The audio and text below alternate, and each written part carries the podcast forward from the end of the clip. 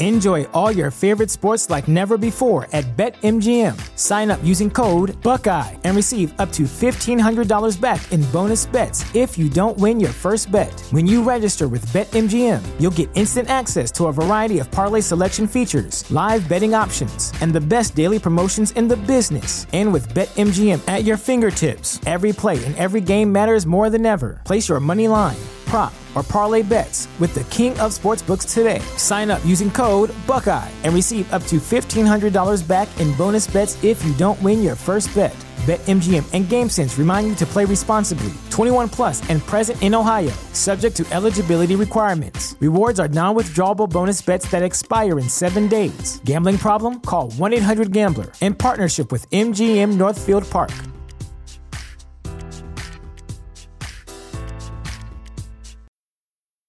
When it comes to weight loss, no two people are the same. That's why Noom builds personalized plans based on your unique psychology and biology. Take Brittany. After years of unsustainable diets, Noom helped her lose 20 pounds and keep it off. I was definitely in a yo yo cycle for years of just losing weight, gaining weight, and it was exhausting. And Stephanie. She's a former D1 athlete who knew she couldn't outtrain her diet, and she lost 38 pounds. My relationship to food before Noom was never consistent. And Evan, he can't stand salads, but he still lost 50 pounds with Noom. I never really was a salad guy. That's just not who I am. Even through the pickiness, Noom taught me that building better habits builds a healthier lifestyle. I'm not doing this to get to a number, I'm doing this to feel better. Get your personalized plan today at Noom.com. Real Noom users compensated to provide their story. In four weeks, the typical Noom user can expect to lose one to two pounds per week. Individual results may vary. What did you just take a shot of? Ketel One, baby. Oh my god, you're shooting fucking vodka? Yes, I'm shooting fucking vodka. Is that what I sounded like? Yeah, a little bit. A little yes. bit. Yes. Oh. You sound like uh, uh, what's her name? Frances McDermott in Fargo. Yeah? Don't Eh? you know? Don't you know? Yonder, hey, let's start the show, huh? We'll have a rocking good time. Jesus Christ, man! I've uh, I'm in a Coen Brothers movie now. All of a sudden, how did this happen? I mean, you they don't even have it. they don't even have black people in their movies. What the fuck am I doing here? This is the reverse Get Out. Jesus Christ! Yeah, why don't you get on in here, hey? there we go. Welcome to Minnesota and Wisconsin. It's a get in here. It's you fair, man. I, I'll be done. I'll be dead within the first 15 minutes. It's all good. Oh. No, you be nice and fed and full. We'll have a corn party. It'd be good. Don't you worry. Well. We got a farm fair, state fair. What kind of fair you like? I Let don't me- think I want to be invited to a corn party. That doesn't sound like my type of uh, gimmick, bro. Well, Yeah. let me introduce our musical guest this week. This is Ice Cube featuring Too Short. Haters gonna hate there, eh? Aren't they? Yay, yay, bitch! Sorry, y'all, I ain't got no haters. All I got is motherfucking players. We get money in motherfucking layers. Sorry, y'all, ain't got no haters. Sorry, y'all, ain't got no haters. All I got is maids and waiters. All I got is suits and gators. Y'all niggas lost, and I'm Las Vegas. Sorry, y'all, ain't got no haters. Everybody love Black Ass Dark Vader. You your woman love to see me coming. Come through bumping. Little kids running, chasing me down like the ice cream truck. These police, they never light me up. I'm that nigga, baby, hype me up. Fucking up at work, they never write me up. They always hold me down and raise me up. And all these women wanna glaze me up. Never turn down, I'm turned up. You heard me, bitch. I said I'm turned up. Always on 10, always too loud, always too hard for this bougie ass crowd. Even these haters, they love my style. So I don't know what you're talking about, huh? Sorry, y'all, I ain't got no haters. All I got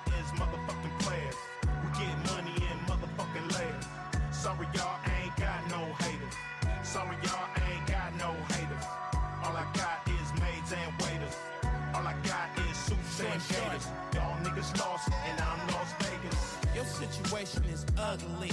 Not mine, nothing but love for me. You on the grind, trying to turn a dub to a G, and I'm flying around the world doing shows doing overseas. Shows overseas. I'm chilling with some females. Yeah. I don't shop for bargains, fuck a pre sale. Too much game, trying to sell some. You know you can't hate on a real one. Too short, I ain't no nice dude. I'm like Ice Cube, run up in your white food. OG, enjoying my life. Still getting money when I'm on the mic. 30 years later, still spitting flows. Getting paid to call these bitches hoes. I get love wherever I go, and I'm always trying to get some more. Bitch! Sorry, y'all, I ain't got no haters.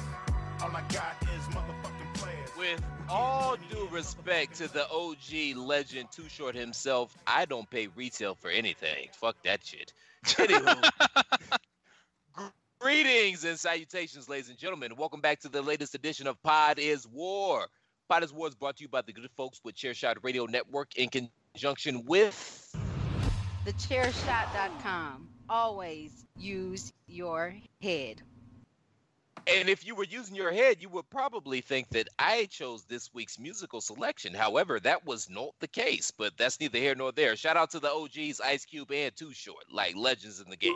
But whatever, whatever. Anyway, that being said, make sure you all use your heads.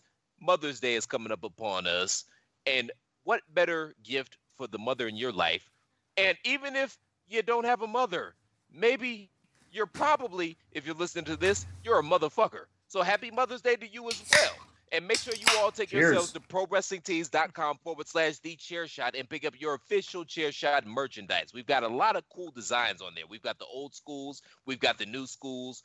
I personally, like I always say, I love the Corona Chair Shot logo. We've got Chair Shot 316. That shirt is awesome. We've got Save Tag Team Wrestling. We've got Jesus Did the Job. Of course, that's my own creation, so I'm biased to that. And, and, and, lest we forget, the latest sensation that's sweeping the nation, the shirt that is endorsed by the man himself, Baron Corbin Sucks. We've got something for everybody in the wrestling fan in your life, even if that means it's you. But either way it goes, make sure you guys go to prowrestlingtees.com forward slash the chair shot. Please and thank you. Thank you and please. Uh, y'all know who I am, man. I'm Mr. Velvet Pipes, Christopher Platt. And as always, I'm joined by Mr. Andrew Belaz. So- Andrew, say words. So, so I was just gonna say, you you alluded to people would think you chose the song, and though you didn't. So, do you like it? How how, how did you take it? Is it a good song? Bro, how can I ever be mad at a song that features literally two legends, Ice Hey. Cube and Too Short? Come on. I, I was just checking. You know, you, you have a pretty hard palate when it comes to some things, you know. So I, I just wanted to make sure because I, I like the old school throwback kind of beat to it, and I just wasn't sure how you were how you were feeling it. Well, Andrew, let me tell you this, man, and I I have another hot take, but you just brought up this hot take. Ice Cube is top five, dead or alive, all time. I mean, this Oh, guy shit. started out, yeah, I mean, this guy started out writing raps for the entire NWA group, right? I know, I know. And then, he, and then he had, I, I know you know, man, I'm, I'm building my case here. and then he had his solo albums, the first two, which were classic material, and then he moved on from there to writing movies. So I mean, like you know what I mean. By any metric whatsoever, Ice Cube has to be in your top five, dead or alive. that's that's a fair point. I know. That's why I made it. I just uh, it's a good way to look at it because you're looking at successful career in general, not just as a rapper, not just as an actor, producer, whatever. So, no, I, I can't I can't argue with that logic at all. That's that's legit. Yeah, and I mean lyrically, there's other you know artists or lyricists that I may put before him. But that being said, man, his body of work, nobody. I mean, other than Will Smith, man, how many guys really have, or women for that matter, because Queen Latifah's on that list as well. But how many people really have Ice Cube's body of work to go from writing for, from a, an iconic group, writing all the lyrics for an iconic group, to his solo career, which stands speaks for itself, and then going into movies? Like you got to give, we got to start giving people their flowers while they can still smell them. Yeah, So yeah. how, do, how do you feel about LL Cool J then? It's not a group, but you you know where I'm going with this. I know where you're going with this. LL is iconic. It's hard for me to put him in top five because he didn't always write all of his lyrics, but LL Cool J is an icon as well. Like without saying, without question, LL Cool J is an icon. Period. Agreed. Yeah, LL Cool J is hard as hell. Ladies love Cool J. Ladies love Cool James. my. James. That being said, we also have a third member on this party, and that would be the sultry tones of the one, the only, the commissioner himself, Mr. PC Tunney. Gentlemen, good evening. Pleasure to be back once again. Yeah, those tones were anything but sultry. Hooty hoo! Yeah, you're not helping. Mm. But yeah, I wouldn't because you know it's layers to this though, Andrew. Like uh, you know, like for example, like a Drake. Like you can't deny Drake's greatness. Like he does make good music, and he's gonna go down as one of the all-time greats. But at the same point in time, I can't put him in the all-time greats when it comes to lyricism because he doesn't write all of his own songs. So there's that. It was crazy when he got up out of that wheelchair and started walking too. That's funny as hell. Shout out to Jimmy, man. Goddamn.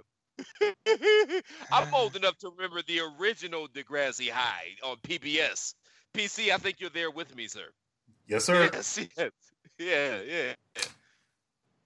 Was were, were there even black people on the original Degrassi? I don't remember any. I can barely remember watching it to be honest with you, but I remember it. That's hilarious. That's hilarious. But yeah, so that's where I put LG, LL in, man. He's definitely an icon, but I can't put him in the top five lyricists because there has been rumor and scuttlebutt that he didn't necessarily write all of his lyrics. So that disqualifies him from that category. But again, like I said, it's layers to this. He's still an icon, and you can't take the, anything away from LL Cool J at all. All right, then quick hit. Who's your top five then? God damn it! I was hoping you were gonna say that. You brought it up enough times. It's kind of I have did. to pay it off. Okay, we'll start with yours and give me a chance to think about it for a second. Start with. We're basing this off of lyricism or total track record, because you, you were kind of cutting the line somewhere. so wh- that- where are we that- going with this? that- that's fair, man. Whatever your criteria is, give me your top five. Ooh, okay. Well, I don't disagree with your Ice Cube reference, but I don't think he's number one. Um, probably at this point in the game, I have to probably go Eminem. Probably, I like Tupac a little more than Biggie. Hmm, Is Biggie three? Biggie's probably three. Uh, who the fuck would be four? Ice Cube probably be four, and I'm partial to uh nine double M for number five, but that's also me. Well, Fair we enough. So I'm not gonna go in any particular order because I can't. Like I, I could give you a top 20 right now just off the top of my head, and you know what I mean. But just bec- for the for the sake of, of this conversation, and so we can move on to the first topic. Again, no particular order. Um, I gotta go KRS One just for longevity. Okay. I gotta go Rakim because Rakim changed the game. Like you know, before Rakim came along, everybody was going ba did it ba the dang the dang and then Sure. he completely changed the game.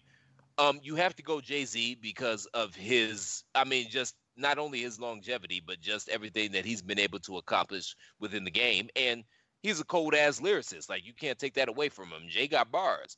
Um, uh, uh, of course, the aforementioned Ice Cube. We got to give him his props. And fifth, again, just off the top of my head, and I'm biased here, I, I got to go Redman. Like when you talk about just a dude that could just get on the mic and just spit his ass off, you can't find many better than Redman. I, And I, I and I'm a little biased because you know my two favorite MCs of all time are Ghostface Killah and Redman, and they're like one and one A in my book. It depends on what's going on. Like Ghostface released an album more recently than Redman, so he gets the nod. But they they they go back and forth in my head. When like I, how I did love Ghostface do it? Because Redman just released one a couple months ago. I thought No, no, Redman it? didn't release an album. months it was No, recent, but maybe it wasn't. A, no. Mm, it's it's released- fairly recent, right? No, he's been releasing some singles, but yeah, the album hasn't Oh, like out. that could be it. Maybe it was just singles. Because I know I saw him pop up with some new stuff. Yeah, Ghostface had an album come out uh, about maybe um uh, uh three two or three months ago. Okay. Yeah, but yeah, just off the top of my head, that that would be my top five. So, you, do you? I know I didn't put him in my five either, but he was close to the cut. But Nas just not enough, enough longevity in the game. How can you say that, man? Nas been in the game 25 years, man. It's not that You it's know not what a- I mean. it's not that it's enough longevity. It's that Nas Nas has a problem when it comes to beat selection. He doesn't always choose the best beats that are going to feature his lyricism. Like lyrically, he'll rip anybody's ass, point mm-hmm. blank, period. But he doesn't always choose the best beats when it comes to his albums. You know what I mean? So sometimes some of his albums are kind of uneven. I can respect that. Okay. But yeah, just talking about lyrically, yeah, Nas is a bad bad Melon Farmer. That's why I said I could knock off, you know, I could list off 20 just off the top of my head. And it, it yeah. I'm I'm a lyric guy though, so but yeah, I yeah. Shout Well, out so to Nas. so am. I. That's why Eminem was really high up on there. No, Eminem is a bad motherfucker, man. I'm not taking anything away from him, man. He's a bad Melon Farmer, man. You Hell, that you whole can't- Slaughterhouse group was really fucking good too, though. They just got no traction. Poor, that fucking sucked. Did you listen to the Slaughterhouse stuff? Of course, man, and it was weird. like lyrically, all four of those guys are lyrical monsters. I Mhm. don't feel like the album really. I, they were trying to make an album to sell records, and that's not what they do. You know what I mean? And I, I think that was the problem with this. Like, I understand what they were trying to do. They were trying to bring lyricism back into the discussion, but that's not where we were at at the at that particular point in time so it didn't traction and again like the beats and a lot of the songs that they chose they were they made a lot of questionable decisions when it came to that album True. but True. but bar for bar all four, i fox with all four of those dudes man and they lyrically they can rip anybody's ass Agreed. yeah Same thing kind of goes for Tech N9ne, but Tech N9ne always kind of gets washed under the under the bus, so to speak.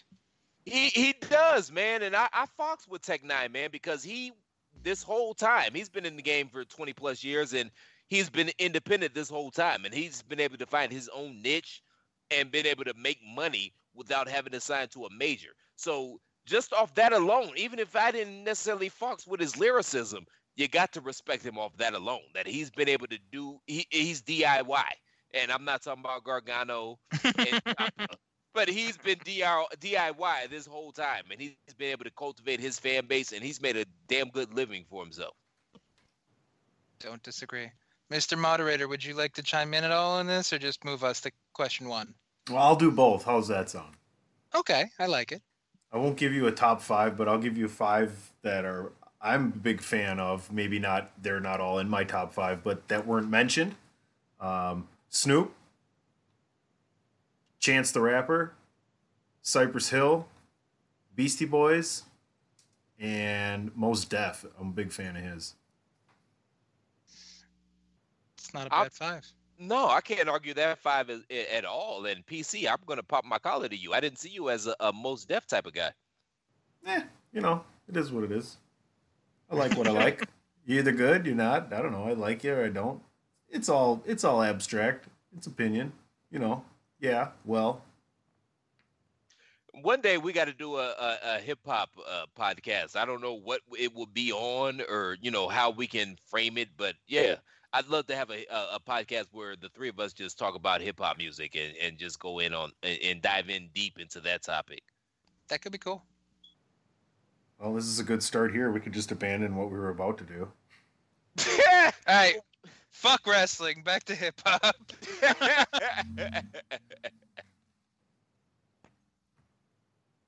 Unfortunately, this isn't one of those weeks though. There's actually some shit that's been hap happening that we should probably touch on. Eh, All right. All right. All right. Coming to a podcast near you. More talk about hip hop. But until then.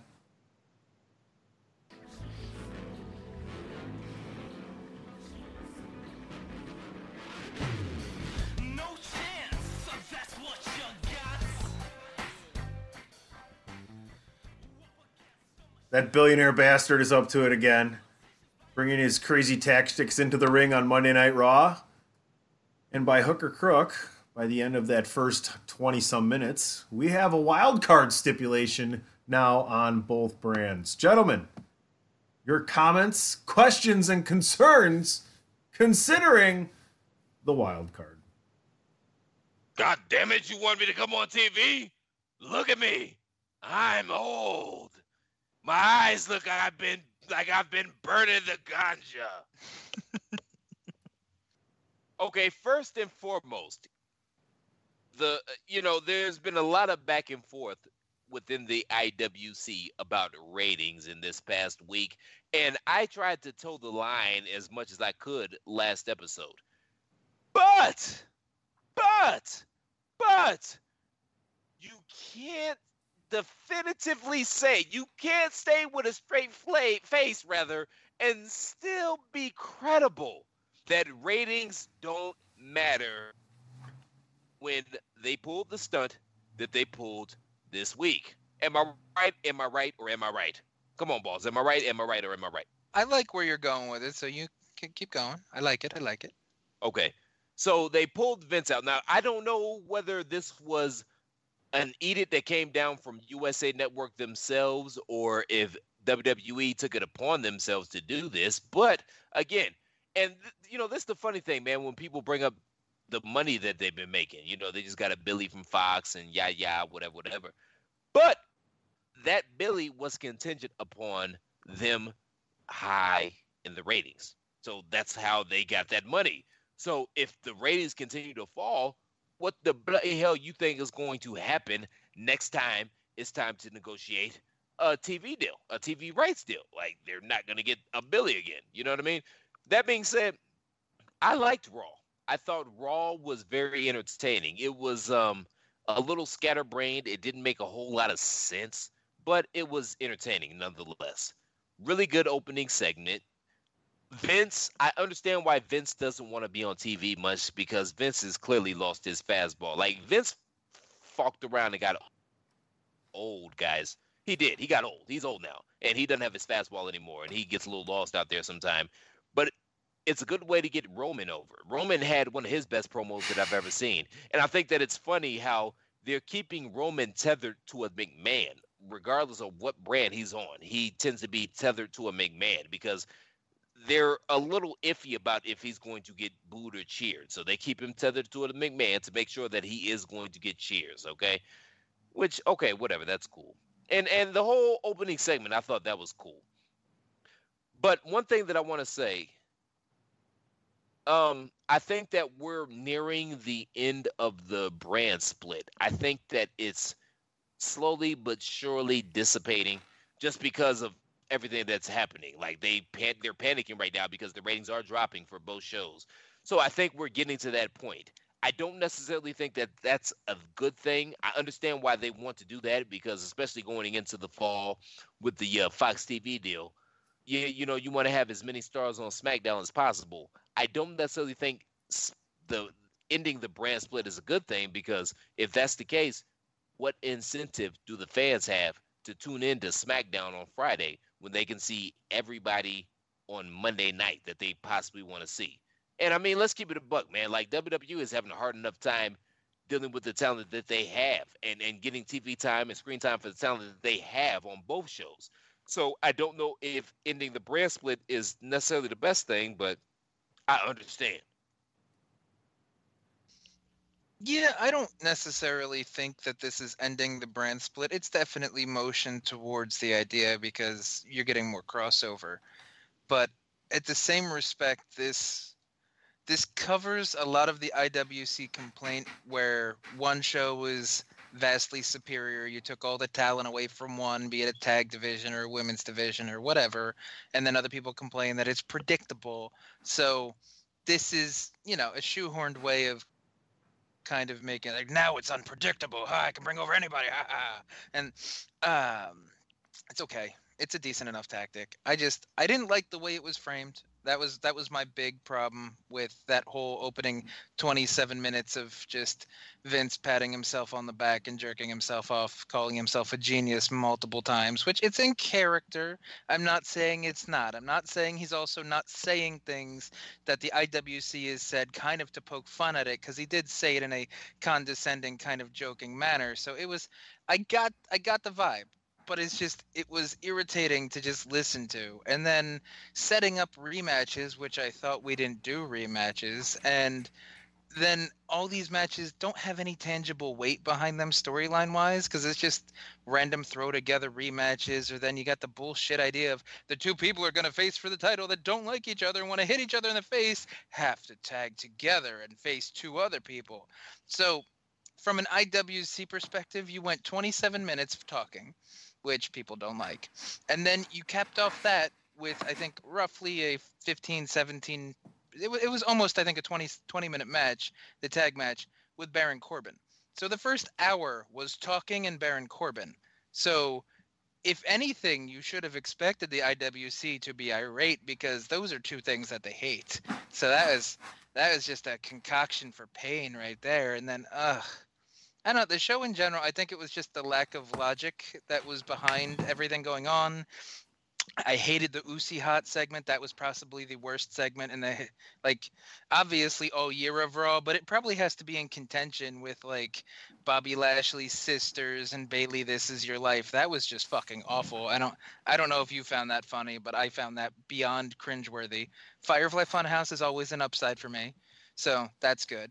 The Lucha House Party being on my television bothers me, so the show loses points just for their existence. And I don't know. The last two matches were solid, even with the no no finish with McIntyre and Roman, and Kofi's match versus uh, Daniel. It was solid.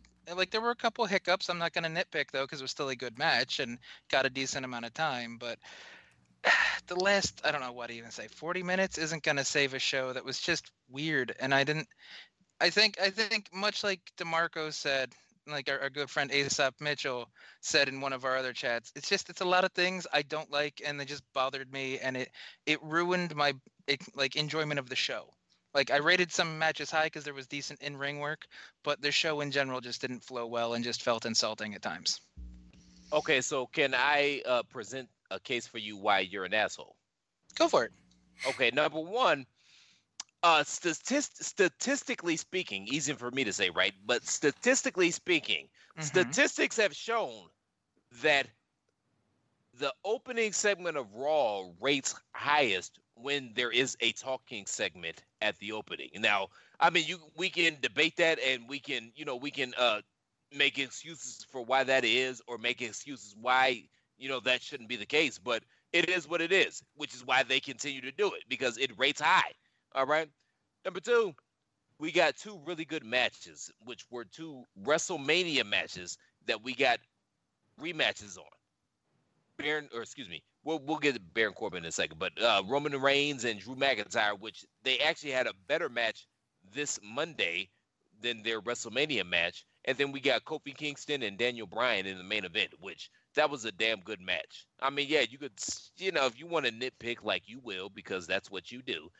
I said I wasn't go- going to. Don't bury me like that. well, the, the fact that you said you weren't going to pretty much means that you did. That's how this works. But it was a damn good match, and the crowd was into it as well. Um, uh, now, in, in regards to the Baron Corbin thing, like Baron Corbin is over. Now, I can't figure out if he has that go away heat or if he has legitimate heat. But you put him and Bobby Lashley out there with AJ Styles and Seth Rollins, like Melon Farmers are going to be intrigued to see what happens, especially considering what happened last week with AJ putting um Seth Rollins through a table. So I mean that's that's fair, man. That's a that's a cool, decent match for Monday Night Raw. You know, overall, I, I thought Raw was good. I, I don't know. I, I don't know where they go from here. I think we are slowly but surely trending into dissolving the the brand split. Oh, oh, one more thing you said about the uh the ice or the Uso hot segment. You know, uh, if it wasn't the revival, I probably would have liked it a lot more. But the fact that it's the revival, and you know that that's their whole gimmick. That they're not about gimmicks. They're just like damn good tag team wrestlers. It might have came off a little better, but maybe they're trying. I don't know if they're you know trying to. um I don't know if they're trying to play them on their way out the door or if they're trying to allow them to show some more personality so they can push them up the card because they know that they're disgruntled and want to leave. I don't really know where where it comes with that. You know, it may be the former, it may be the latter. I don't know, but uh, you know, I'm not gonna shit the bed on that. Like it, it is what it is, man. It's a variety show. They tried. Maybe it didn't work for everybody, but fuck it, I get it. No, I do too. There's a variety of things they try, and there was just a variety of things I didn't like. Uh, real quick, last thing. Braun Strowman being the one to stand up to Sami Zayn. Am I the only one that thought that was the dumbest fucking thing I've ever heard? When does Braun Strowman lay in wait to approach somebody? And why is he the person that you pick against Sami Zayn when you could pick anybody else that actually needs a rub that you could actually get a decent match out of Sami Zayn for? Because Sami Zayn's over.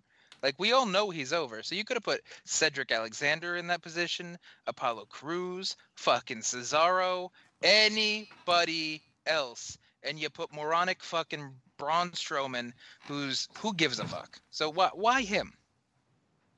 Yeah, I can't really. Yeah, I I, I was hoping you would defend it. That's I can't though, because this is the thing, man. Because Sami Zayn has come back and he's hot as fish grease right now, and he's been cutting this. He's been cutting these fire ass promos, and the last thing that he needs right now is to take an L. So you need to kind of douse, pour some gasoline on that fire, and get him even hotter right now. And I don't know why you would throw out Braun because ultimately he's going to lose to Braun because it's fucking Braun. So yeah, I'm I'm I'm I'm kind of side eyeing that one myself.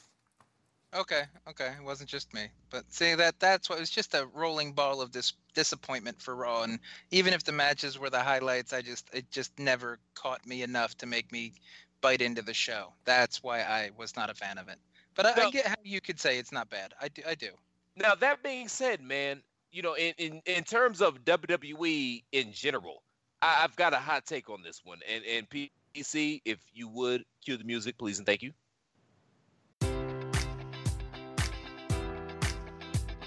Enjoy all your favorite sports like never before at BetMGM. Sign up using code Buckeye and receive up to $1,500 back in bonus bets if you don't win your first bet. When you register with BetMGM, you'll get instant access to a variety of parlay selection features, live betting options, and the best daily promotions in the business. And with BetMGM at your fingertips, every play and every game matters more than ever. Place your money line prop, or parlay bets with the king of sportsbooks today. Sign up using code Buckeye and receive up to $1,500 back in bonus bets if you don't win your first bet. BetMGM and GameSense remind you to play responsibly. 21 plus and present in Ohio, subject to eligibility requirements. Rewards are non-withdrawable bonus bets that expire in seven days. Gambling problem? Call 1-800-GAMBLER. In partnership with MGM Northfield Park.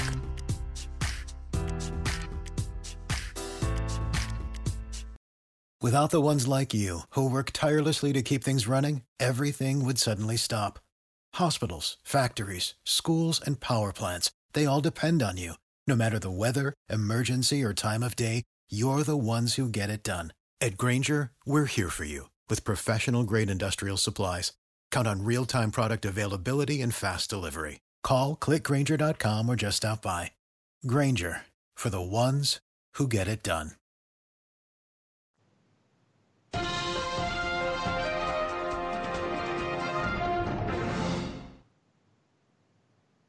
Is that what you wanted?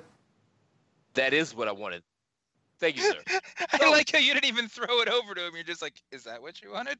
Yeah, that that, that oh, oh, oh, oh, oh, oh, yes. Oh, oh, let's go live to Christopher Platt. Okay, Harry Caray, you fucked it up because you didn't do hey, initially. Hey, Oh, check out the youngster in the sombrero. hey, there's a, Win. there's a, Win. there's a, Win. s- there's a swinger drive to to the deep right field, back, and and Ryne Sandberg is under it for the second out. I, I think he partied too much during Cinco de Mayo. Jesus Christ. Does anybody think Harry Caray was actually sober during the majority of those broadcasts? Because I don't. Oh fuck no. Okay. So let me say this, man. If you're a hot dog, would you eat yourself? I know I would. I'd be delicious. Just get to your hot take, Chris. Yeah, I'm, I'm probably not delicious. I'm probably way too lean and not tender enough to be Holy delicious. cow. But that being said, that being said, so we talked about, you know, I Yeah, I'll have another earlier one. about how. All right, Swig for the working man. How the ratings clearly matter because that's why they hit the panic button and they're doing what they're doing. So, a, a, a hot take that I have right now, okay, in terms of WWE and why the product has been so stagnant for the mm-hmm. last 18 years is that Vince McMahon has not had an original idea in 30 years. Point blank, period. Now, number one, let me say this there's a lot of parallels to the product, the current day product, to the early 90s. Whereas they don't necessarily have that star power. They don't have a Hogan or whatever the case may be. They don't have an Austin or a Rock and yada, yada, yada.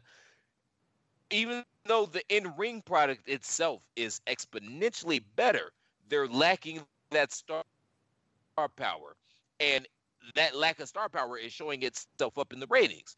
But the reason that I say that Vince McMahon hasn't have, had an original idea in the last 30 years, because, well, let's think about it, okay? Think about it. WCW in the mid 90s, they went to a more adult oriented and reality based product. And what did WWE do? They gave us Stone Cold Steve Austin versus Mr. McMahon. Who doesn't hate their boss? That's very reality based and an adult oriented storyline. ECW, they had more hardcore wrestling and a lot of their their programs were a little more risque. WWE or WWF at the time, their product got a lot more hardcore. I mean, they threw they tried to kill Mick Foley for Christ's sakes. And and the program itself got a lot more risque. Like, you know, Mark Henry and Mae Young gave birth to a goddamn hand, which I don't understand why the hand wasn't brown, but okay, that's neither here nor there. That's a that's a totally different topic for a totally different show. But that's neither here nor there. All right? Mm-hmm. WCW moved to a 12 pay per view a year motto, having a pay per view every single month. Lo and behold, Vince McMahon saw was profitable, and what did WWE do? Eventually, they turned to a 12 pay per view a year motto. All right. WCW, they went to three hours. Obviously, WWE went to three hours as well, but WCW was the first wrestling product to embrace the fact that it was a television based product because you know how wrestling was back in the day. TV was basically an infomercial to get everybody to come out to the wrestling shows and the house shows to see the matches actually pay themselves off. And then, you know, in the in the, the mid to late 80s and early 90s, it turned more into a pay-per-view model where okay, you you watch the television, but ultimately we're trying to get you to buy the pay-per-view. Well, thanks to the WWE network, that's no longer a thing. And they've literally turned themselves into a television based model because that's where they make the bulk of their money through these TV rights deals. So, you know, everybody's looking and it's like, okay, yeah, WWE is making more money than they ever have. And that's fair. But at the same point in time, their viewership has dropped consistently, like I said last week, for the last 18 years. And more importantly, they're not creating new viewers. Like the kids aren't watching this shit. And you know, this is one of the the uh, downsets about social media because we live in this bubble and this echo chamber. So we think that whatever happens within our little echo chamber, it resonates with the rest of the world. But I, I, you know, I hate to say, fellas, the rest of the world doesn't give two shits about wrestling. Like if you ask a kid on the street right now, they know John Cena, who's not even an active wrestler at this particular point in time. But they don't know any of these melon farmers that's out there right now doing it in wrestling right now. Like they just don't know them. So that's where the issue comes in. It's not just the fact that the the ratings are falling. It's not just the fact that their fan base has been dwindling. The fact is that they're not creating a new fan base. The kids, it's not resonating with the kids, and that's where the problem comes in. But that's why I say that Vince hasn't had a, you know, he hasn't had a, a creative idea or an original idea in 30 years. So one of the best things that could possibly come out of AEW is that they might change the landscape a little bit and they might bring some new ideas or some new ways to present professional wrestling to the table that would that WWE can adopt because they are the mothership and hopefully, you know, bring this thing back up. Like I, I, you know, for example, I love MLW. I, I, think MLW has a really fresh and unique way of presenting the product because they present it as it's a legitimate sport. But the problem that they have is that their top star right now, or the person that they have with the most star power, is Salina de la Renta. And as much as I love her, she's not Bobby Heenan, so she can't go out there and get heel heat and then ultimately get her comeuppance because we don't like, you know, we we kind of shy away from uh, uh male on female interaction or violence in this particular point in time. Just you know, just in the world that we're in right now. So there's no way to really pay off her heat. But I mean, that, that that's where I'm at, man. And you know, hopefully AEW can bring some new ideas to the table that WWE can copy, and we can take this, this wrestling thing to the next level. Good. Somebody, anybody? I mean, it's a hot take. I, I don't disagree with it. It was a it was a good rant. We can move on to question two, though.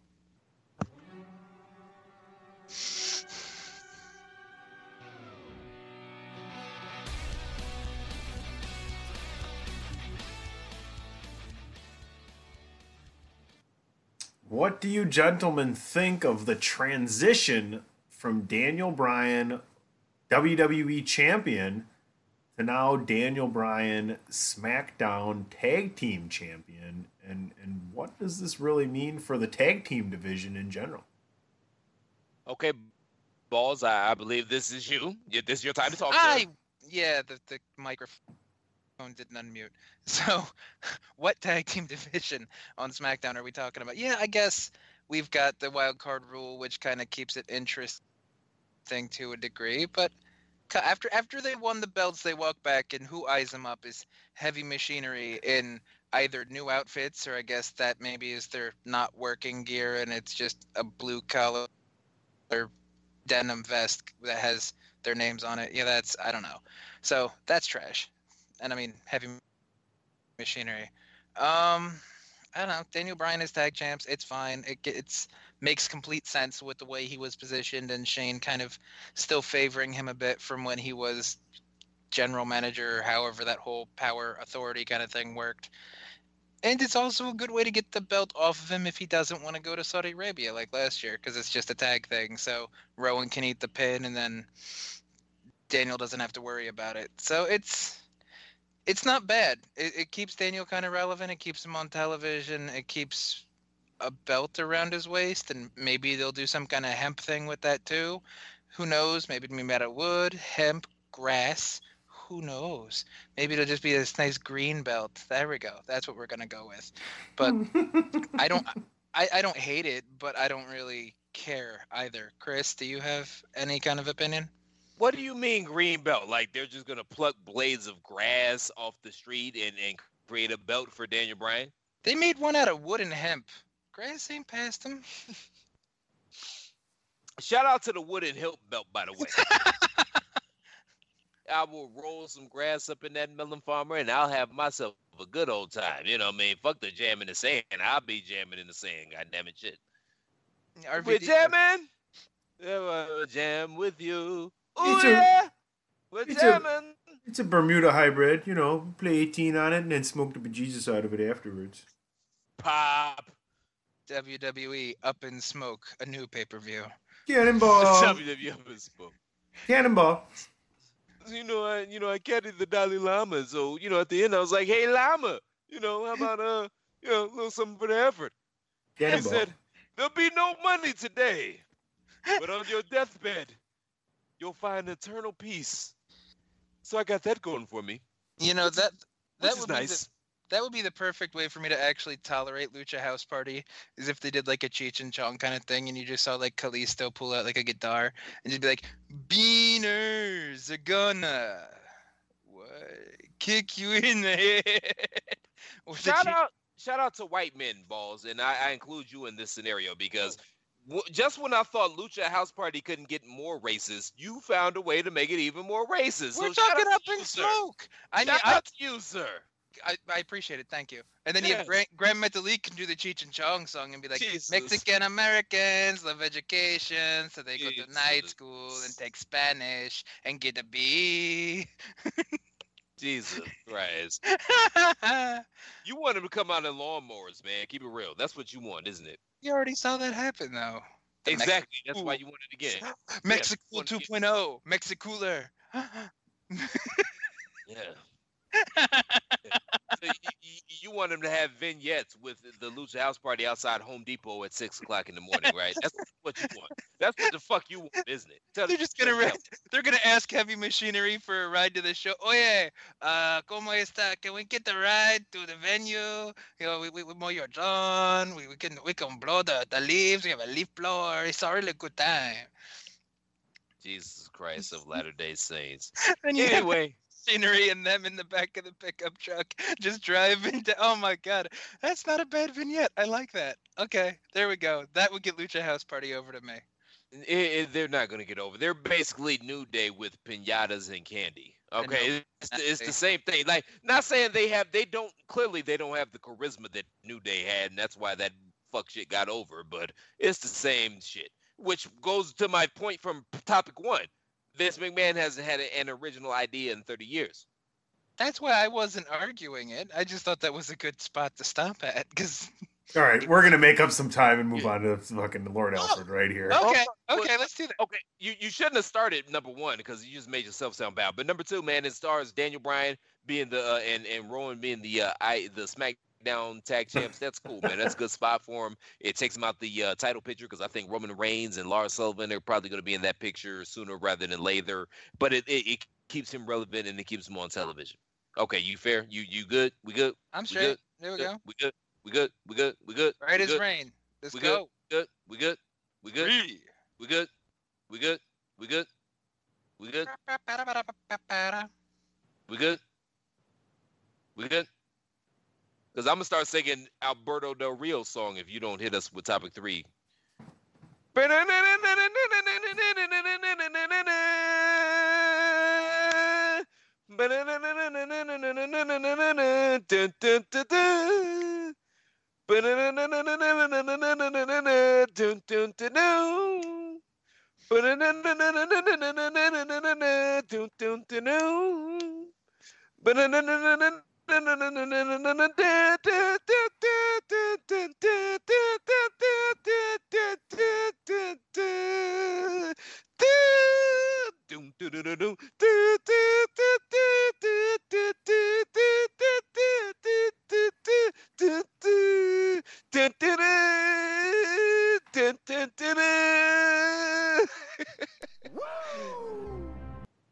Promotional consideration paid for by the following. Why should you visit thechairshot.com?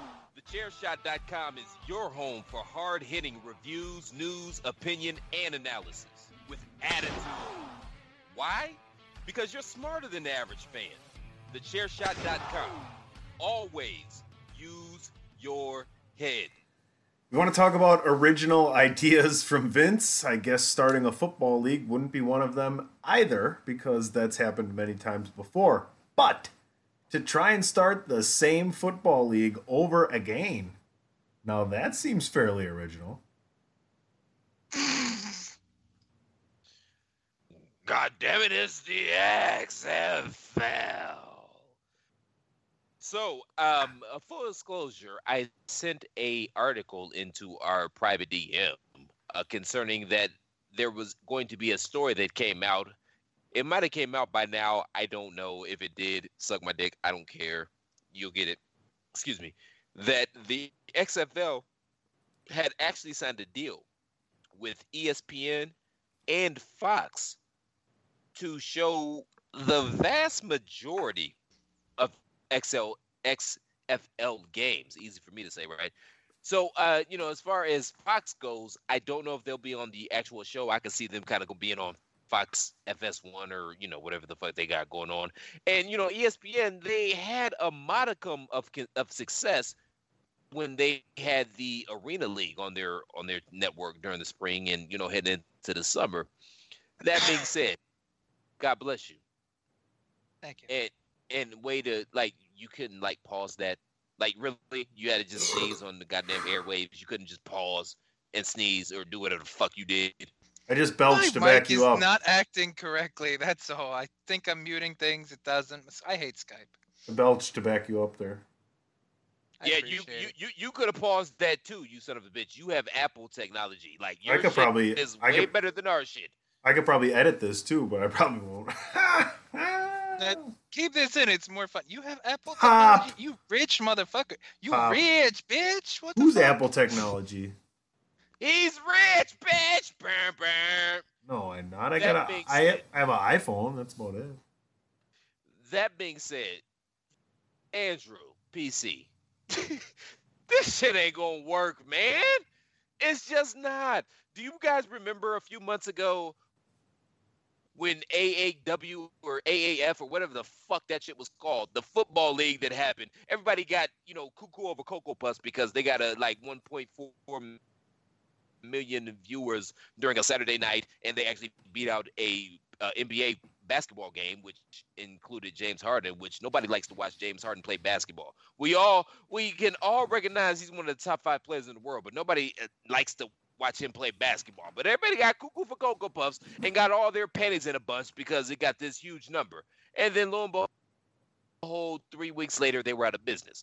Like, I'm not saying that the XFL is going to be out of business, but this shit ain't going to work, man. Number one, you know, the, the prevailing logic was that Vince McMahon took a $100 million, uh, he sold a $100 million worth of his stock to start this league. Yo, you can't field two competitive football teams for a $100 million. Like, the bottom line is, man, America loves football, but America doesn't like mediocre football. And hell, there's not enough players to fill out the NFL, let alone ex, uh I don't even know the word I'm trying to say. I was trying to say like aux auxiliary, uh, another league. Auxiliary. Thank you, league. I, I get what you're saying, and yeah, but I think the Alliance of American Football's the you know downfall was the fact that there were like legitimately two good teams and the rest were straight ass. That's Like- my point, you son of a bitch. How No, many but- teams? How many good teams you think the XFL is gonna fucking have? If the That's XFL more than they'll actually just evens it out, I okay. The the AAF had like eight total teams. Two of them didn't suck, and the rest were hard to watch for anybody. And if you if, somehow if, think the XFL is gonna do better than that. if Okay. XFL can maybe get a couple bigger names, because what the biggest name for AAF was Johnny Manziel, who came on in like the next to last week because Canada finally fucking fired him, and then he got a concussion because he tried to fucking chop block for a fucking running back and got run over like a fucking idiot. So he took like 12 snaps, and that that was his AAF career. Who are they gonna get, balls? Who are they gonna get? Who they gonna get? Tebow, man, Tebow and God, Tebow and God will save the XFL. Tebow's playing baseball right now. He'll He come back coming. for the XFL money. No, he, He won't. might. They can't If, pay if him. enough. Jesus tells him to. Okay, so uh, I have a pipeline to Jesus because, quite frankly, I'm the man that put Jesus over because I reminded everybody. Breaking news! Christopher Platt has a pipeline to Jesus. because I am the melon farmer that reminded everybody that Jesus is the supreme job for everybody involved. And if you want to commemorate that particular moment in time, you all need to go to prowrestlingtees.com forward slash the chair shot and pick up your Jesus did the job and his dad was the promoter, which is a shoot brother t-shirt. Again, prowrestlingtees.com forward slash the chair shot. Andrew, continue with this uh buffoonery of a, a of a, a defense of the. I'm the- just trying to make a rebuttal. Here's some breaking news for you, Christopher Platt. Everyone has a pipeline to Jesus. It's called prayer. Back to you, Balaz. Oh my god. That was a PSA from the wonderful moderator. Oh shit, that was good. That was good. That was Oh, good. that was awesome. That was great. Yes. Oh yes. shit. But no, I I'm assuming if if they field eight to ten evenly powered mediocre teams and put on decent fucking football, maybe we'll be okay. But AAF was just lopsided. There was nobody to give a shit about. Some of the coaches were interesting because I think Mike Martz was one of the coaches and Mike Singletary was in there. But Bob Stoops is one of the coaches in the XFL. yeah, I know. Stoops. You know, you know who they could get. You know who they could get on on his fucking redemption tour because I know there was rumor that he wanted to come back to the NFL a couple years ago because he leaned up and he was trying to get his shit right. Jamarcus Russell, Andrew, Chris, how many teams are in the NFL? thirty-two. How many competent quarterbacks are in the NFL? Three. Exactly. Dude, you, you don't even no no no. You don't even have to answer. That sigh. Well, I just I had to kind of I think. needed to know. I had to think what you would call competent and you know what I'm referring to competent as. Well, it it goddamn sure ain't 32. Can No, we agree on that?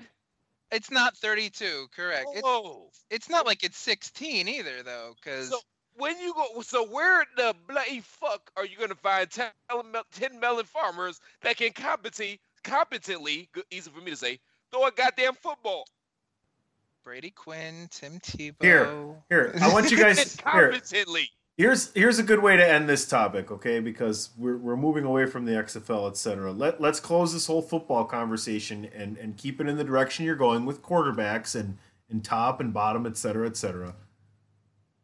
Tom Brady is the number one paid quarterback in the NFL if you start at the second half of starting quarterbacks. He is the 17th highest paid quarterback in the NFL. Talk about that real briefly before we move on to the next topic. I mean, his wife's rich too, so come on, come on. Yeah, too much cares? money. yeah, yeah, his wife is making bank, and let's not act like Kra- Kraft ain't gonna look out for Brady. Like he- Kraft gonna look out for Brady for life. He'll be able to borrow the jet. He can get his balls fondled by an Asian bitch at, at the massage parlor. He can get his ass licked. That's where the extra money licked. goes. Like, to go uh, hey, come on, Asian man. girl. Oh, man. Come on, man. Come on now. Yeah. So Yeah, you don't, I- I- it you doesn't don't care. It doesn't. Whatever. He's smart. Nobody's he's smart. disputing that. Well, there's Yeah. more money to I mean, go around to rings. sign. There's more money to go around to sign. You know, better players. Exactly. I mean, Brett Favre did the same thing towards the end of his Packers run because he he basically told him to take money from his contract to sign better players. Granted, they didn't do it because I think he said that when they were trying to get Randy Moss, when Randy Moss was up for grabs, and you know the Packers didn't pull the trigger there, which you you probably remember fairly well, Tony. So it, oh, it's not unheard of. It's don't not buy into unheard of for It- quarterbacks. it's to, not, but don't take buy a- into that bullshit narrative. Oh, he took less money. Like, don't act like he's not gonna get taken care of for life by Oh, Bob. he's Like, taking there's- care of my life for Wrangler and Gillette. Like Remind me. Favre's dumb, Let's not. Yeah. Favre's Rem- dumb cowboy when it comes to football though, because he just want to win and play. He'll get his money from sponsors. Like I, re- I, I fully believe that he was more give me a good team and somebody I can throw to, and then he'll make his money elsewhere. Because it's not like he was crying poor. Remind me uh, to tell you guys after we're done recording about the Brett Favre golf course story that I heard. Did he show you his dick? Okay, I never golfed with Brett Favre. All right, so just, let's just we'll just start there, All right, fine. and now You we'll transition over into the next You, you didn't say no. TheChairShot.com. Always use your head.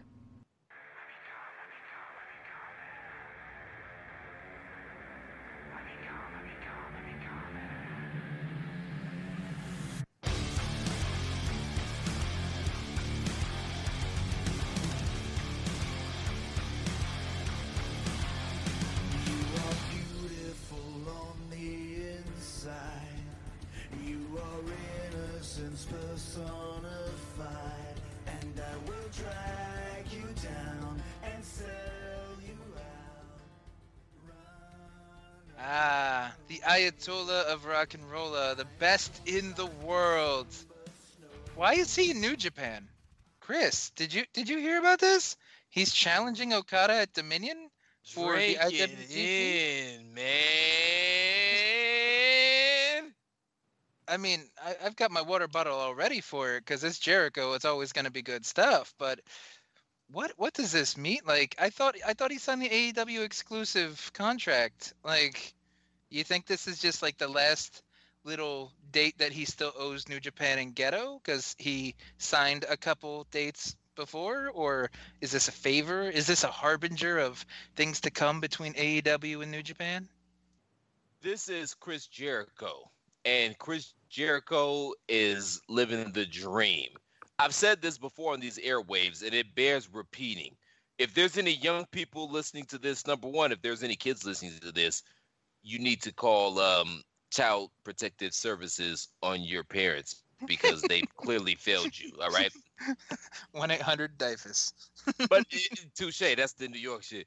But uh, but but seriously, man, to all the young people listening, listen to your Uncle Chris. All right, your goal in life is put That didn't sound in creepy at all. Hey, hey, come here, little kid. Listen to your Uncle Chris. Chris is starting his own Firefly Funhouse. Well, it, it didn't sound creepy until you motherfucker said some shit about it. I, I I was being legit, like I was shooting. Come here, sit by your fucking Uncle Chris. You son of a bitch, man! I almost spit out my beer on this laptop, and we wouldn't have been able to finish the show. So you know, fuck you for that. but Listen to your Uncle Chris, all right? Your goal in life is to put yourselves in a position and to have the leverage where you can do exactly what the fuck you want to do. And that is what Mr. Jericho has positioned himself as. And I mean, it, you know, it wasn't easy. Like this motherfucker been in the game for you know 25 plus years. Like he has equity, sweat, blood in the game, but he's positioned himself in a place where he can do exactly what he wants to do. And I feel like that's what what's happening here. Not to say that AEW and New Japan aren't going to have some sort of working relationship. I don't know if they will. I don't know if they won't. But this is more about Jericho than AEW. And maybe he did have another maybe he did have another date scheduled with New Japan and they're filling that off. But that being said, I feel like this is Jericho doing what Jericho does and he's in a position to do what Jericho does and nobody else well, there's a few others, but you know, for the sake of this argument, nobody else is in a position to do what Jericho does. And I'm looking forward to his match with Okada. I'm mostly looking forward to the pre-game, you know, the vignettes and and the build up to the match itself. I'm sure the match is going to be good. Jericho clearly doesn't have his fastball anymore, but when it term when it comes to a wrestling mind and setting up a program and getting people in, emotionally invested into a program, there's not a lot active right now that do that better than the Ayatollah of rock and roller. Well said. Well said. So I'm, I'm gonna hit two things. One is just a comment, and one is something else to just have us discuss to continue this. One, Kenny Omega's profile apparently was also updated shortly after the Painmaker versus Rainmaker was uh, confirmed and you know inked to say something on the New Japan website of even though he was vanquished by Tanahashi at Wrestle Kingdom, will the one will we see the one wing angel fly through the New Japan skies again sometime soon or something like that? And it didn't say that before. I forget what it used to say, but it was more cut and dry that he was alumni, so to speak. And the second thing, I don't know if you saw, I think it was our our good buddy Big Rick and uh, the owner of Chairshot, Mr. DeMarco. I were, think I'm Big Rick. Were Harry Hoover. I don't know if y'all get that reference, but but they, they, they brought up a Twitter thing about the way we see Jericho compared to other part timers. Tony, would you like to weigh in on something?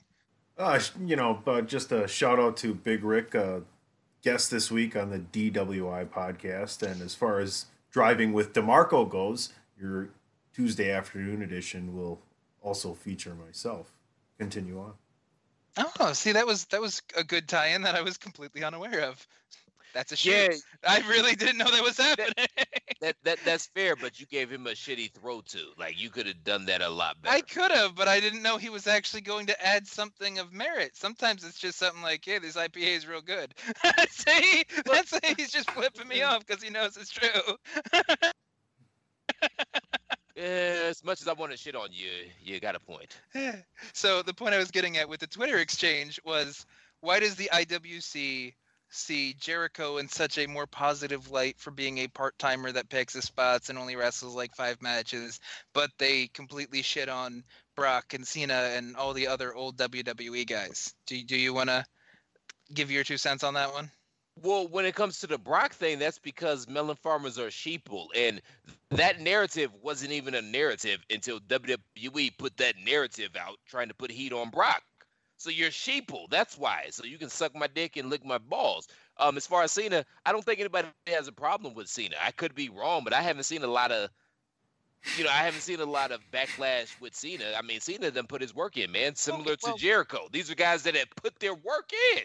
Yeah, but there's also people that complain about Undertaker only wrestling twice a year for the last like five years, and every time Triple H decides to put himself in one of the bigger matches, even though he wrestles twice a year, and then you got Jericho on the other hand wrestling twice a year, and people are acting like it's the second coming of Jesus. Well, these are people that work at Panera Bread making seven twenty five an hour, and they're miserable with their lives. That's why, and they can't fathom the the fact that talent pays their dues and puts their work in and puts themselves in a position where they can do what the fuck they want to do. So those people, you can't even suck my dick because you can't afford it. You probably got syphilis. But I will invite you to lick my asshole.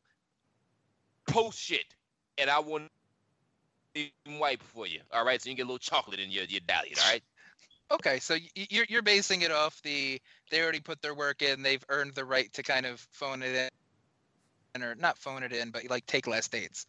Is there anything behind the the other narrative that bounces around that Jericho just tells more compelling stories, and his matches are usually the match quality is better, so the hardcore wrestling fan, IWC, smart mark, whatever, appreciates the work rate and what he does to actually further the product and kayfabe and the story, whereas Brock shows up, suplexes somebody between five and twenty-seven times, and then F5 and he's done. I can't say that Jericho's work rate is better because he has clearly lost his fastball, and that's no disrespect to him. I mean, this motherfucker has been doing it for 25 plus years. That's not. I'm not trying to shit on Jericho, and I'm not saying he doesn't have good matches. Man, I enjoyed his match with Omega. I enjoyed his match with Naito. I liked his his uh, series of matches with Kevin Owens. Not not saying any of that, but I'm just I'm I'm just keeping it a buck. But think about this for a second. Take out Brock Lesnar, who's not currently active in WWE. Take out Ronda Rousey, who's not currently active in WWE. Take out John Cena, who is somewhere prayerfully getting a decent fucking haircut, but not active in WWE. Name me a bigger active star in the wild, wonderful, wacky world of wrestling than Chris Jericho. And oh, okay, let let me hold on because I know you got a a, a Japanese bias on North America. On North America, name me a bigger star active than Chris Jericho. Um. Okay, I'll I'll I'll I'll, I'll make you decide between your two loves, Jericho or Jeff Jarrett. All right, we got to not move on. I mean, We're he not- was a couple not- months ago. He was in no. a whole thing with Elias. We're not dedicating an extra 15 minutes of this show to Jeff Jarrett. I swear to God. If you have last fucking thought on this topic, you each have about a fucking minute. No Jeff Jarrett. Go. no Jeff Jarrett. I, oh, it's funny. I, don't, ah, I think okay. In the wide world of sports, wide wide picture of things, nobody is bigger than Jericho at the moment. So that doesn't even come close. Jericho's earned the right to be in the position he's in, and I'm not going to shit on anything he does because he's earned the right to be in the position he's in. And the IWC, if you got a problem with it, I have two words for you: suck dick or lick ass. Because I'm not going to let you suck my dick. Because most of you melon farmers, yeah, you don't wash your hands. And here I thought you were just gonna say lion tamer. That actually would have been really good, but Mhm. yeah, I didn't If- think that. I'm yeah, I'm angry. If Jeff Jarrett and Chris Jericho had a baby, it would be called Jarrett Co. Hold one, arm drag. Hold two, arm bar. Hold three, the moss covered, three handled family gredunza.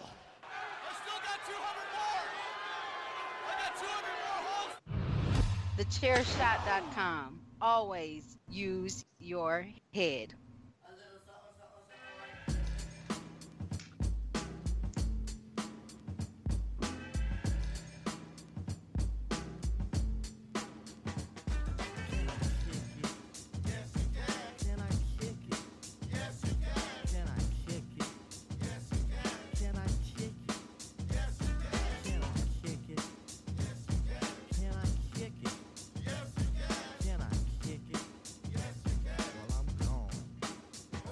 Word. I thought you were gonna say something after that. I thought you had some shit to say. Say something. All right. Well, Potter's Wars brought to you by the good folks in conjunction with the Chairshot Radio Network and in conjunction with the thechairshot.com, reminding you all to always use your head, head, head. They think they got the answers. I change the questions. thechairshot.com. Always use your head. You, you could have did that previously without making me sound like a goddamn J bro. And still, you wonder why I didn't give him a good setup for his his segue before. Well, that's on you. If he drops the ball, balls, that's not on you. But you at least got to set him up properly. Okay? But I am the balls. I don't want him to drop me. Oh Jesus Christ! I butt chug Jesus salt Christ. water all the time. Yes, yes. Oh, I I, didn't even know I had this. then, I didn't even know I had this.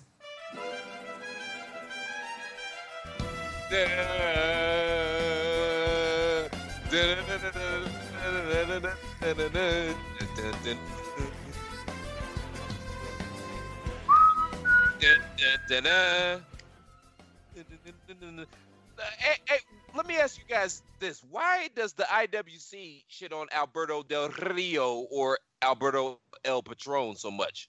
I don't know. He doesn't really come off as a nice person in real life. Uh, he- he comes off as a dick. There's the whole Paige thing, and then there's the fact that he was petty after him and Paige broke up with his new girlfriend. That's fair. What's the Paige thing?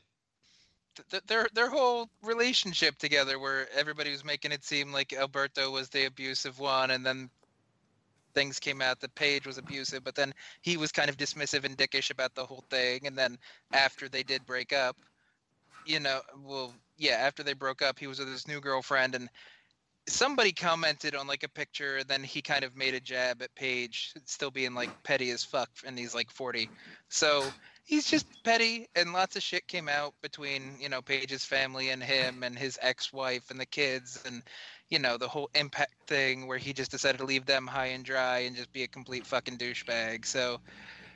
No, there has not really been a good story, or one good story is usually followed up by like three or four other times of him being a dick. Like he could give a million dollars to orphans, and then you know, whatever comes out next about like he peed in someone's food at his Chinese Mexican restaurant or something like that. I don't fucking know. And then everybody would hit crucify him for that. So it's as just Alberto Del Rio in a nutshell. It's wrestling, man. Let some uh, let let you find out, you know, about your fave, and I bet you it won't like him so much anymore, or her. I'm not saying. I'm just saying.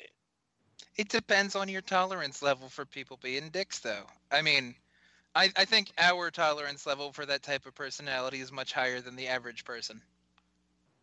It's funny because his real life is way more interesting than any character that any promotion has tried to p- portray him as. And if I feel as if they would have betrayed him as the true Alberto Del Rio or El Patron, whatever you think, he would have drawn huge fucking money. That's the irony of this whole situation. It depends on if he even wanted it, though. Because I remember there was a story right before he bounced from Impact that he did like a house show or like a live show for Impact. It was like a joint thing in California. Cut this promo about, you know, lo- loving this business and he lives here in the ring and Impact is his home. And people put over the match, put over the promo that it came off really just heartfelt and candid. And then that same baby bullshit happened with the Lucha Underground Impact fucking combination show, and then he bounced, and then he was fired. So I I mean, don't- he's a- maybe motherfucker's bipolar. He's a throwback though. His uncle is uh, Mil Máscaras, correct? I believe you're correct. Yes. Yeah, he's a throwback, man. Like they don't make him like that no more, for good or bad, right or wrong. Like they just don't make him like that no more. He's a throwback. Like everybody wants to uh canonize and you know uh, uh Bruiser Brody at this particular point in time, and he was just as goddamn difficult. Well, that's also because the Dark Side of the Ring thing came out, and everybody is more on that train. Did you see that yet? I was about to ask you, have you watched any of those yet? I watched the Bruiser Brody one because that was their like teaser one that they had free on YouTube. I haven't seen the Macho Man one or the other ones that they've come out with on HBO, but the Bruiser Brody one was really good. the Bruiser Bro, all of them have been done well. Like they're they're very well produced and they're very well made. Um, as far as the stories they tell, the Macho and Elizabeth, yeah, but I get that because Macho, you know, he's a big star. Um, the uh, the the Bret Hart one, they talked about the Montreal screw job and the big the big turn or angle in that was that it was Jim Cornette's idea, which I heard him say that on a shoot interview ten fucking years ago. So I don't understand why that's such a big deal all of a sudden. Well, because Uh, Cornette played it off as he had the idea of fuck it, just make it a screw job, but he didn't actually put pen to paper and be like, hey, let's have Shawn screw Bret. The way the way Corny puts it is he threw it out there as an option because people were trying to find a way to take the title off of Bret, and nothing was like really working in their head. So Corny just threw out screw job, and then apparently the Vinces went off, and they're just like, that's a good idea. let's do this. Okay. Well, we're not saying anything different. Like I said, I, I, I saw him say this in one of those shoot interviews ten years ago. He said, "Well, goddamn Vince, it's your goddamn company. Why don't you just screw the motherfucker and take the title back from him?" Like I literally heard. All him right, say Uncle Bruce, relax interview on that one. ten years ago. Like so that wasn't a, a big revelation to me. Like Amber just started watching wrestling, you know, when she's been dealing with me. So she's a five year wrestling fan, and she literally has heard me say that before. So I don't understand why that was such a big revelation. I, I haven't seen the Von Erich one yet. I'm interested in seeing that, but I mean, it's well done and it's cool whenever wrestling gets mainstream attention. And I hope that they do bring it back for a second season. But yeah, there's there's there's really been nothing that was just like totally revolutionary for me. And that's kind of the issue when it comes to wrestling fans, man, because we know a lot of the backstories, but when you're making a story for the mainstream, you know, audience, it, it, it's going to be a lot of rehash. You know what I mean? So it's not necessarily going to be anything new to wrestling fans, but you've got to do something to draw in the casual viewer.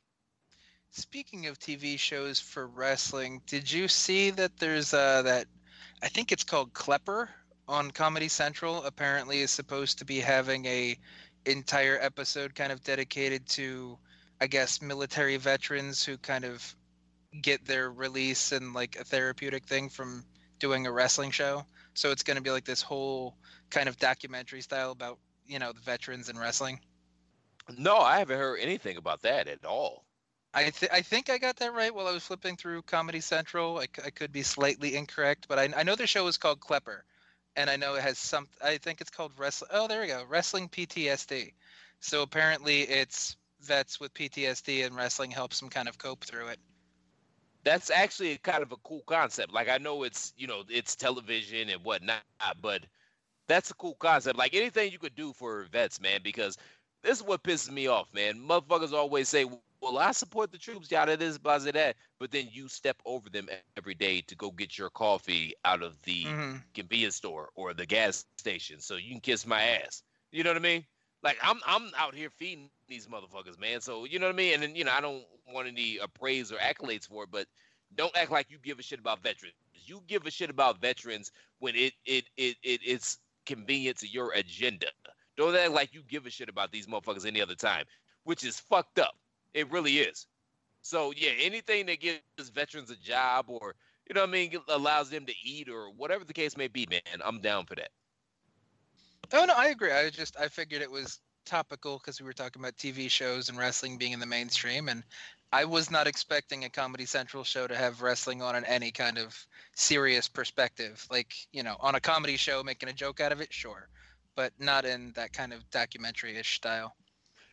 It's weird, man, because you know wrestling has been on television since there's been television, and you know I feel like it's not as hot as it has previously been, but it seems like it has a lot more traction. Like you talked about the Comedy Central show, uh, we talked about Dark Side of the Ring, which is on Vice. Um, ESPN covers wrestling now. Like you know, we've got USA, of course, and Fox is getting ready to uh, get wrestling. So it, it, it's weird because I feel like it's not as hot as it has been previously, but it seems like it's more. It seems like it's more mainstream than it's ever been. If that makes any sense. I, I get it. It's like it's more topical, yet it's still not cool. So I, I don't exactly know where we're at when it comes to the grand scope of things, especially when you look at just how society has changed in the last decade, where like nerd culture has become cool. Superhero movies are like the biggest box office sellers. Big Bang Theory, it's like, you know, somebody's losing their best friend when they stop after what 12, 13 seasons, whatever the fuck they're on. So it's it's interesting just how the the society's kind of perspective and what is okay and what isn't okay is shifted. And, you know, the nerdy kids that were watching wrestling and not really able to talk about it because some people weren't into it, then it turned into the jocks roll into it because Attitude Era it was cool with ECW and hardcore stuff and just cursing and telling people to suck it and hitting people with chairs. And then it went back into that kind of more nerdy niche hardcore side. So it's it's it's odd. Like society is just a real fucking odd amalgamation of I don't even know what the fuck is going on anymore. No, uh, no, I, I, I don't either. And it's weird because you know, kind of bring it back to pro wrestling, like the nerds are winning now, and you're absolutely right. And it seems like pro wrestling is getting a lot more mainstream attention than it has, but that necessarily hasn't correlated to more people being interested in the product. Like I feel like it's the same, you know, 1.5 to 2 million fans, at least in this country, that are consuming all this professional wrestling product. And you know, maybe I'm wrong, but I don't know. I don't know where we go from here. I mean, I, I kind of like what WWE has been doing, to be completely honest, where they are pandering more to a worldwide crowd, a global footprint, whatever you want to call it, where they're having whatever you want to call them really big house shows or pseudo pay per views in different countries and making sure to make a more proactive choice to leave North America. And it's interesting because I don't do we even have a way to gauge how things are going? Because we're on the internet enough. Uh, most of us have Facebook or have at least knowledge of Facebook, and we all know the jokes about like the the uh, Indian fans and how they love Roman Reigns and John Cena and Brock Lesnar, and you know they they're kind of always running rampant in groups, just spamming stuff about Roman or whatever. So, how do they consume the product?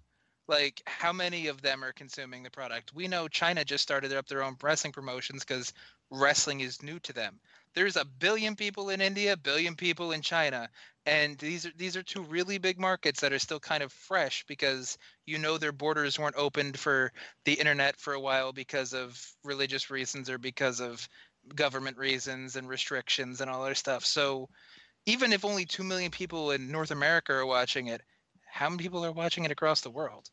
Is that no. why the numbers are up? You, you, know what I mean? Is that why like the quarter returns are higher because you might be getting less money in the states, but but maybe Europe or Asia or something like that is you know carrying the rest of the weight. Who knows? No, that's fair, and that's why I don't see AEW as legitimate co- or a legitimate competition anytime soon because at this point WWE they're colonizing. Like they feel as if they've capped out their North American market and they're tapping into other markets which as a business yeah that's exactly what the fuck you want to do. Mm-hmm. but what what what worries me is that you know they they feel as if they've capped out this North American market and maybe they have but I feel like they're just going to keep fleecing us for more and more money. Like for example they've turned SummerSlam into WrestleMania summer. Uh, they're trying to make the Royal Rumble a, a, a destination spot where we go out there and spend money for that as well. And did you guys hear that they are doing a relaunch of the WWE network in September, and they've been very vague about what that entails. And what I think that entails is that they're going to have certain tiers, and the bottom line is it's going to suck for us because they're going to up the price and I'm pissed off about that because 9.99 that's a, a, steal as far as I'm concerned. But clearly they see that as well as a steal, and they're trying to market correct at this point in time. And What's... it's it's not bad business because you have to see if we're gonna pay it. How is it wrong on them? And that's the problem. We are gonna pay it, and that's what pisses me off. But that's our own dumbass fucking fault. What's the most you'll pay to keep exactly what you have? God damn, that's a good question. I don't know, man. Hey, you know what I mean? Like I, I want to like say. Okay, all right. Well, here, okay, here. Let, us it, well let's let's let's do this then. All right, I'll vote yes or no. Okay, we'll get through this as quick as we can. Uh, fourteen ninety nine. No. Yes. Nineteen ninety nine. No. Well, yes. you're already out, Andrew. Okay, good. yes. Twenty four ninety nine. Suck my dick. So 1999? 1999. That's my cap, and that's pushing it. But I can find an extra 20 bucks a month well, to spend it? for the WWE Network, especially if they're going to add some other shit to it.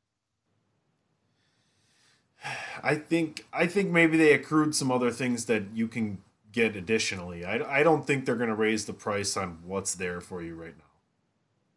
Yeah, but they're gonna. I think they're gonna have like certain tiers. Like they're gonna, like you said, they're gonna bring in other things. Uh, PC, what do you think? Some of the other things they're gonna bring in. You think they're gonna add the TNA library? You think we're gonna get like Evolve shows or Ring of Honor shows or some shit like that? Evolve and progress probably make the most sense. Andrew, you'd probably be more apt to answer a question like that. I mean, yeah, Evolve makes a lot of sense. Pro- Progress, I don't. Progress has its own streaming service, so I don't know how in bed with WWE they are, but it's not a bad bad look.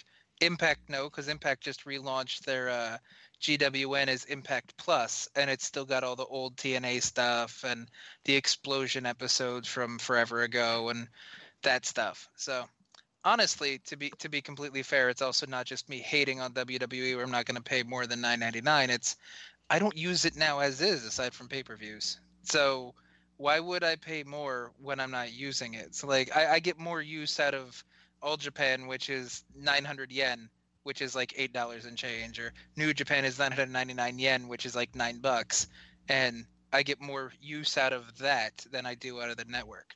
If I didn't have the other ones, Chris makes a good point. 20 bucks isn't unreasonable if it was my only streaming service or mode to wrestling or however you want to really look at it. But it's it's just another streaming service and if I have to pay more than 10 bucks, that's just too much. Well, I get New Japan through Andrew, so shout out to uh, New Japan and their and, hi- and so shout out to Andrew and his 900 yen. So You know what I mean though, Chris. Like I just don't have the bandwidth to consume enough WWE network to make $20 make sense. You know what I mean? no, I get that. I get that. And, and I mean, I, I get a lot of I get a lot of mileage off the WWE network because I don't watch a whole lot of TV, and whenever I try to watch TV, I don't see anything that interests me. So I'll just be like, "Fuck it," I'll turn on the network, and and whatever season we're in, I'll turn on a pay per view of that season, and that'll entertain me, or you know, I'll go to sleep watching that. You know what I mean? So it, it pays for itself. That's fair. And I guess Amber also gets a little bit of use out of it too, right? She does because I got to go back and show her a lot of stuff, to so she knows what the hell's going on. That's cool. So yeah, different perspectives, but a tier system's not awful. It's just hopefully the 999 tier, or the lowest tier, doesn't lock you out of what we're already getting. Because if you have to pay like 14.99 to get pay-per-views, but 9.99 still gives you NXT TV and NXT UK, then I'm gonna be a little annoyed because that's that's more like fleecing and trying to get that extra couple bucks out of people for what we should already be getting for 9.99. Yeah, but you know, eh, again, man, they're not building any new fans, so they're going to squeeze us for every dollar they can possibly Yeah, get. And I mean, business-wise, I there's, get it. Yeah, and, I mean, there's, you know, there there's precedent to this because I, I believe Netflix started out at what eight or nine ninety nine, and they have consistently gone up on their price as well. And nobody's going to get rid of their Netflix. True, true. I gotta Go watch ahead. Highwaymen. You have what? I gotta. I want to watch Highwaymen. Is that on Netflix? Yeah, Woody Harrelson and uh, Kevin Costner. Oh, that's what that's called. I have seen commercials. I just didn't register the name. You had me at Woody Harrelson, man. I'll check it out. Fair enough. All right, so I'm gonna go watch Highwaymen right now. Uh, Mr. Belaz, why don't you let the good folks know where they can find you? Sleep. but no, Fair enough. Twitter, Twitter, Twitter at IWC War Chief, because you know we've been over this. I, I speak for the IWC. I am their war chief, so that's why we had to have these interesting perspective battles today, which were introspective and illogical, but somewhat entertaining, I suppose. Someone might have got a kick out of it. Chris, how about you? Well, I goddamn hope somebody got a kick out of it. And shout out to Woody Harrelson, man, one of the underrated actors of this era, point blank period. Like Woody Harrelson is a damn fine actor. So yeah, Highwaymen, he's on it. I'll check it out. I'll at least watch the first episode. But Smallest you guys dick on a man, though. You know, sheesh. Yeah, I'm not looking at Woody Harrelson's penis, but When that's did Did you you see not Wo- watch the Ted movies? When did you watch? When did you see Woody Harrelson's penis? Did you not watch the Ted And I don't. movies? And I don't. And I'm not trying to say that like, oh, geez, where can I see Woody Harrelson's penis? Did you penis? not watch the Ted movie? I don't know what those are. with the bear from Seth MacFarlane. I've Oh. watched the chair Oh, yeah, movies. I don't remember Woody Woody's Har- Harrelson's yeah. penis being I Really? said Ted. prominently. Ted, not chair, not Yeah. Cheers, Yeah, nothing Ted. like that. The Ted movie. Yeah, yeah, I seen those. You have? Yeah. So you don't remember when they were doing the whole sit down with the backstage co- with the commentary DVD on Cheers, and Ted Danson was on there, and he goes, "Woody Harrelson, smallest dick on a man." Oh, so it's just like a thing. It's a reference, yeah. Oh, okay. Mister, yeah, like that's your opinion, and so does Rule. Like you don't make fucking reference. Fucking fuck, just- fuck you, guy. I just thought. Chris, Chris, thought- just send it home. I Stop. thought, I thought maybe I thought maybe you were taking peeks at Woody's peenie. Shut the fuck up. There's a there's a name for the podcast. Taking peeks at Woody's peenie. There we go. We got the name. No, that's not. Jesus, this and we were doing so well, and then at you, you, y'all y'all mellow farmers couldn't even let me stick the goddamn landing. You can find me on Twitter at the Real C Plat, but more importantly than that, make sure you all go to prowrestlingtees.com forward slash the chair shot. Pick up your official like a referee's whistle. I don't know if I said that right, but pick up your official chair shot merchandise. If you enjoy what we do and the content that we provide to you each and every day on the chair shot, show your boys some love, man. Make sure that we can keep providing this content for you. And the way you can do that is by going to prowrestlingtees.com forward slash the chair shot and picking up a shirt just for the cause, okay? The chairshot.com. It's not just a website, it's a movement. Mr. Tunney, where can they find you, sir? At PC Tony on the Twitter. Also check out at podcast DWI, which you can also find on the chairshot.com every week. And listen to Driving with DeMarco, especially on Tuesdays, because that's when I'll be there. Hey, man, you heard the man. For the commissioner, PC Tunney, for Andrew Snowflake Balls Belaz, I'm Christopher Platt. Thanks for tuning in to the latest edition of Pot is War. We'll be back at you next week with some new fire for that ass. Until then, shalom. Hit it, Carly.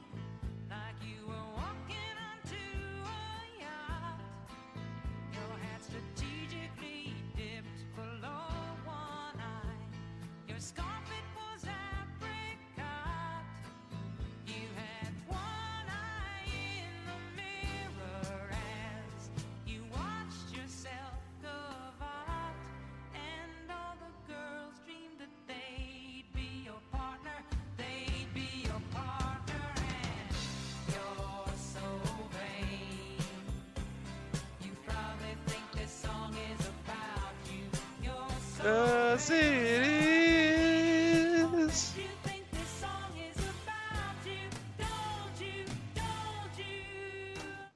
we know. And knowing is half the battle. Dun, dun, dun, dun, dun.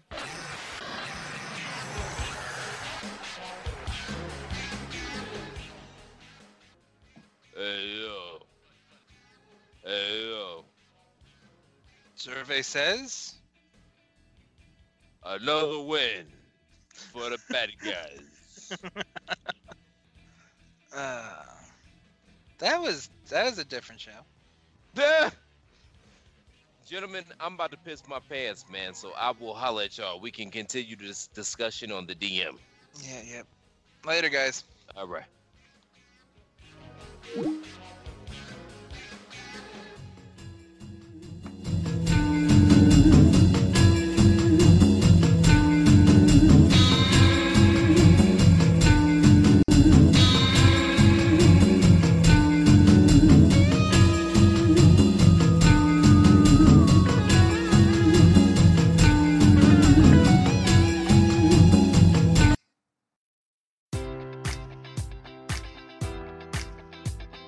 Enjoy all your favorite sports like never before at BetMGM. Sign up using code Buckeye and receive up to $1,500 back in bonus bets if you don't win your first bet. When you register with BetMGM, you'll get instant access to a variety of parlay selection features, live betting options, and the best daily promotions in the business. And with BetMGM at your fingertips, every play and every game matters more than ever. Place your money line, prop, or parlay bets with the king of sportsbooks today. Sign up using code Buckeye and receive up to $1,500 back in bonus bets if you don't win your first bet.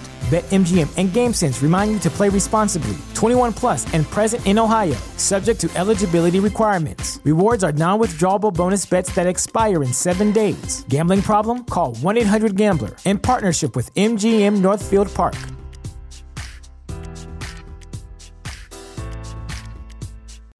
You know how to book flights and hotels. All you're missing is a tool to plan the travel experiences you'll have once you arrive. That's why you need Viator. Book guided tours, activities, excursions, and more in one place to make your trip truly unforgettable. Viator has over 300,000 travel experiences to choose from. Everything from simple tours to extreme adventures and all the niche, interesting stuff in between. So you can plan something that everyone you're traveling with will enjoy. Real traveler reviews give the inside scoop from people who've already been on the experiences you're considering. So you can plan with confidence. Free cancellation helps you plan for the unexpected, and 24 7 customer support means you can travel worry free. Download the Viator app now and use code Viator10 for 10% off your first booking in the app. Find travel experiences for you. Do more with Viator.